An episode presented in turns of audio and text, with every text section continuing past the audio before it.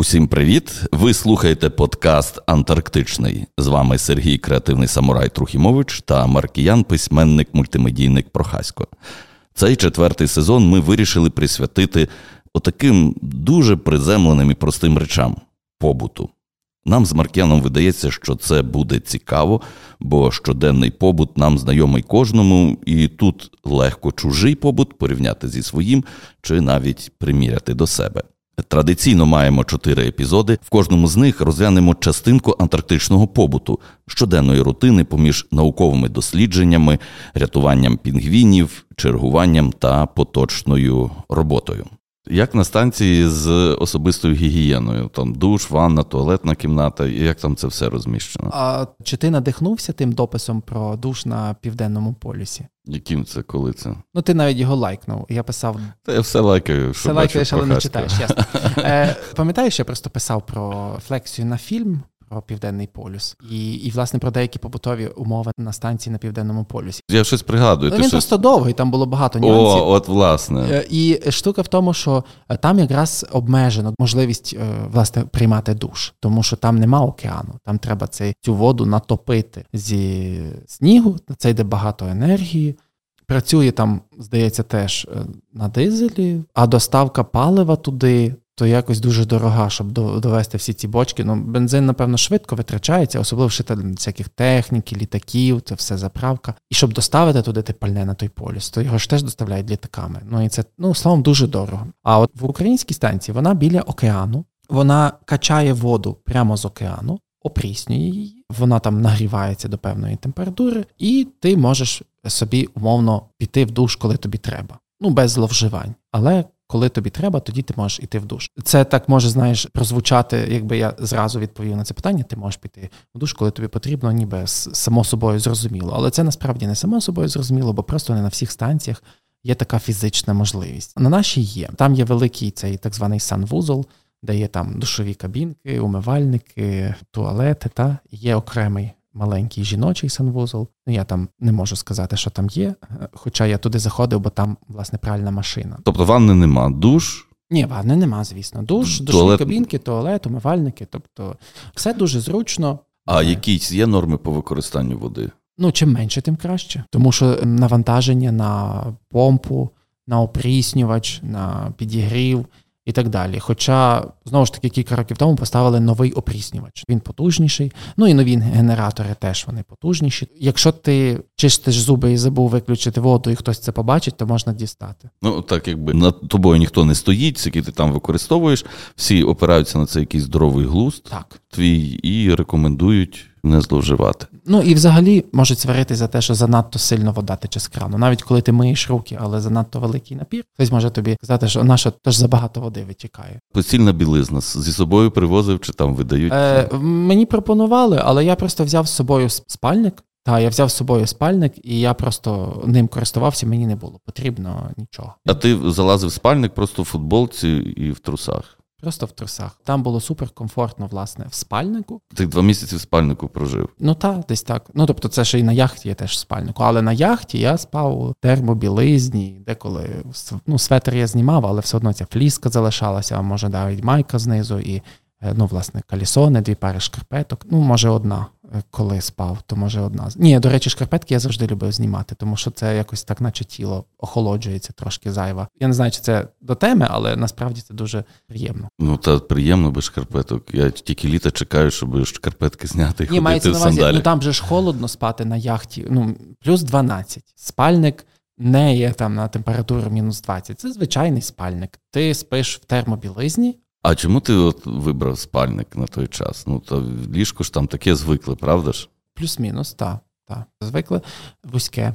Зручне слово було, дуже зручно було спати. Ну, це не е, так, як в поїзді. Ні, в спальнику дуже класно, тому що мені було так там все цікаво, і от шкода було часу. Я дивуюся, якби ж то я так міг навіть в реальному житті, в постійному в щоденному житті лягти в третій ночі і стати в сьомій. Мені навіть деколи так вдавалося, знаєш, і цілий день потім на ногах, тому що тяжко щось пропускати. Потім бувало таке, що надолужувало ця втома. І, Або, наприклад, після поїздки там ну так і що? І, і приходиш і падаєш в ліжко. Просто от. Впав, закрився спальник і все. І нічого не треба стелити, перестеляти. Просто в спальнику мені було дуже зручно. А, і найголовніше, що можна собі крутитись, як хочеш, і тебе ковдра не злізе, нога не замерзне. Спальник якось, ну в моєму випадку, він мені був дуже комфортний, тим, що він зберігав оцей однакову температуру рівномірну по всьому тілу. А як там прання білизни відбувається? Постільно, власні речі, куртки, тож, напевно, великі є куртки, там багато то О, того я, одягу. Якщо чесно, я навіть не знаю, як відбувається прання великих оцих курток, які. Я я так собі підозрюю, що вони досить рідко перуться, тому що вони ж робочі, вони зношуються, і якщо їх постійно тримати в ідеальному стані, ну то для кого? Та? Для пінгвінів чи що? Можливість попрати є все загалом, але я просто думаю, що тут знову ж таки впирається в е, ощадність по воді. Там я не мав проблем із пранням. Тобто, все дрібне я прав взагалі сам, взяв мило і поправ. А всі якісь серйозніші речі, то просто ну час від часу була можливість дати якийсь одяг попрати в пральну машину. А в пральній машині е, всі збирають свої речі. В одній машині так. могли бути речі різних людей. Так, і якщо в тебе було б дуже багато речей, то напевно міг би брати один раз все сам. А там цікаво те, що там є спеціальна кімната сушка. Ти туди йдеш, там дуже дуже жарко, і вона просто це кімната, е, яка сушить одяг. Там розвішуєш одяг, там дуже жарко, поки розвішуєш, то вже аж починають нерви брати, бо я страшенно не люблю, коли дуже жарко. Але вона дуже корисна, тому що там сушать взуття. Та? Ти походив, ну, якщо взуття добре, то часто буває так, що воно мокре зсередини, та? чи там встав у воду, чи ще ще, ще щось. І воно там ну, за ніч то воно точно висихає. Та? І всі ці куртки, це все там кидаєш, воно все за ніч висихає, і ну, чи така прання із пральної машини. А як відбувається прибирання на станції? Ну, прибирання на станції е, є спільне. По-перше, що кожної ночі прибирає нічний черговий. Це людина, яка по черзі, якщо це зимівля, то на тиждень по черзі один із зимівників цілу ніч чергує і ходить кожної години, перевіряє всю апаратуру, генератори, помпи, щоб нічого не зламало, щоб все працювало, і при потребі піднімає там станцію, щоб щось робити. Я один раз був свідком того, як включилася сигналізація що помпа зупинилася, і треба швидко бігти її або перемкнути на резервну, а тут тим часом ввести в стрій знову, тому що якщо довго буде вода не качатись, то вона замерзне в трубі. Відповідно, ну мені розказували, ну уявити теж можна, що це треба розкопати. В Антарктиді взагалі дуже часто дуже багато речей вирішується найкращим способом, так щоб це щоб це щось не сталося.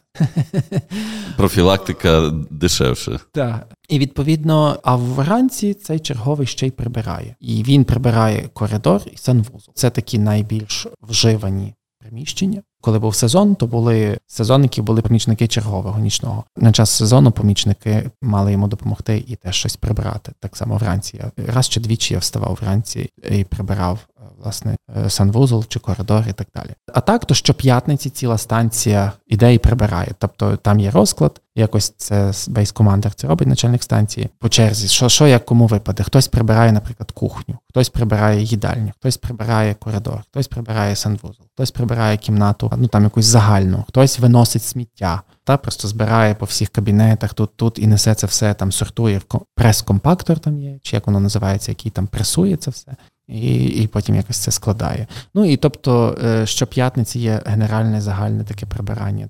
Ну і прибирають, я так підозрюю, наприклад, коли вже здають один одному, одна експедиція іншій передає справи, то е, всі прибирали, все дуже ретельно прибирали, щоб здати станцію. І я підозрюю, що наступна експедиція, коли вже ця поїхала, вони все одно ще раз могли поприбирати уже під себе, там щось поскладати, зробити якісь е, порядки і так далі. А за туристами хто прибирає? Та, по-перше, туристи не смітять. Ну як, от якщо протягом дня там 30 чоловік ходить по станції, туди-сюди дивиться, вони ж залишають після себе якісь сліди чи ні? Вони, по-перше, всі роззуваються. Ходять в шкарпетках там. На всіх станціях в Антарктиді ходять босі. Або або в капцях або в капцях домашніх, якщо маєш. Відповідно, є якийсь такий на вході, ну як гардероб, де розвішуються так. всі речі, так? так? Е, де розвішуються всі речі, де залишається все взуття. Туристів за день може бути навіть могло бути навіть більше. Я не знаю, як зараз вже тепер. Ковід вже закінчився офіційно. Може бути сотня, а може й день.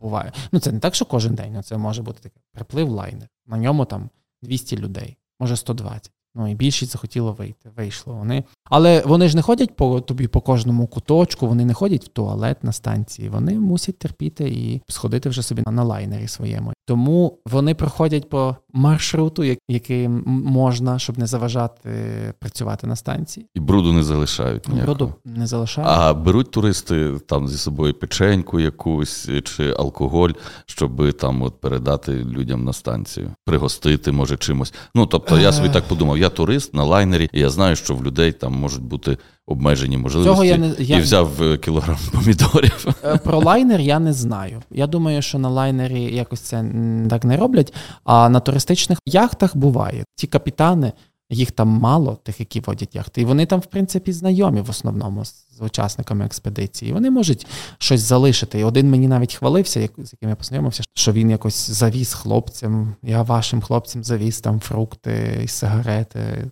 Ну, бо він, власне, знає ситуацію. А чи достатньо тобі було фізичного навантаження і рухової активності? Чи не було цих от обмежень? А, Ні, не було. Там, по-перше, досить багато руху було в сезон, багато якогось вилазок і так далі, прогулянок. А по-друге, я пригадую, ну, що я теж і допомагав сніг розгрібати. Трохи було таке теж. Ну, я не скажу, що регулярно, бо там якраз було багато людей. Ну, насправді і прибирання великої площі, воно теж трохи фізичної активності додає. Ну і так само там є спортзал. Я навіть кілька разів в спортзалі щось, скажімо так, намагався. Намагався. Ну, якщо кілька разів, то намагався, але так непогано. Але всього кілька разів. Ну, бо це ж е, ну класно, що він там є, але коли ти там один раз, можливо, єдиний і останній на один місяць на станції, то ти не будеш проводити там надто багато часу. Але є ж люди, що відвідують цей спортзал регулярно. Та, та, та особливо, я так розумію, що в час зимівлі, то там же ж взимку менше руху назовні, менше активності. Ви слухали подкаст Антарктичний. Сергій Креативний Самурай Трухімович та Маркіян, письменник мультимедійник Прохасько, розповідали вам про побут на українській антарктичній станції Академік Вернацький.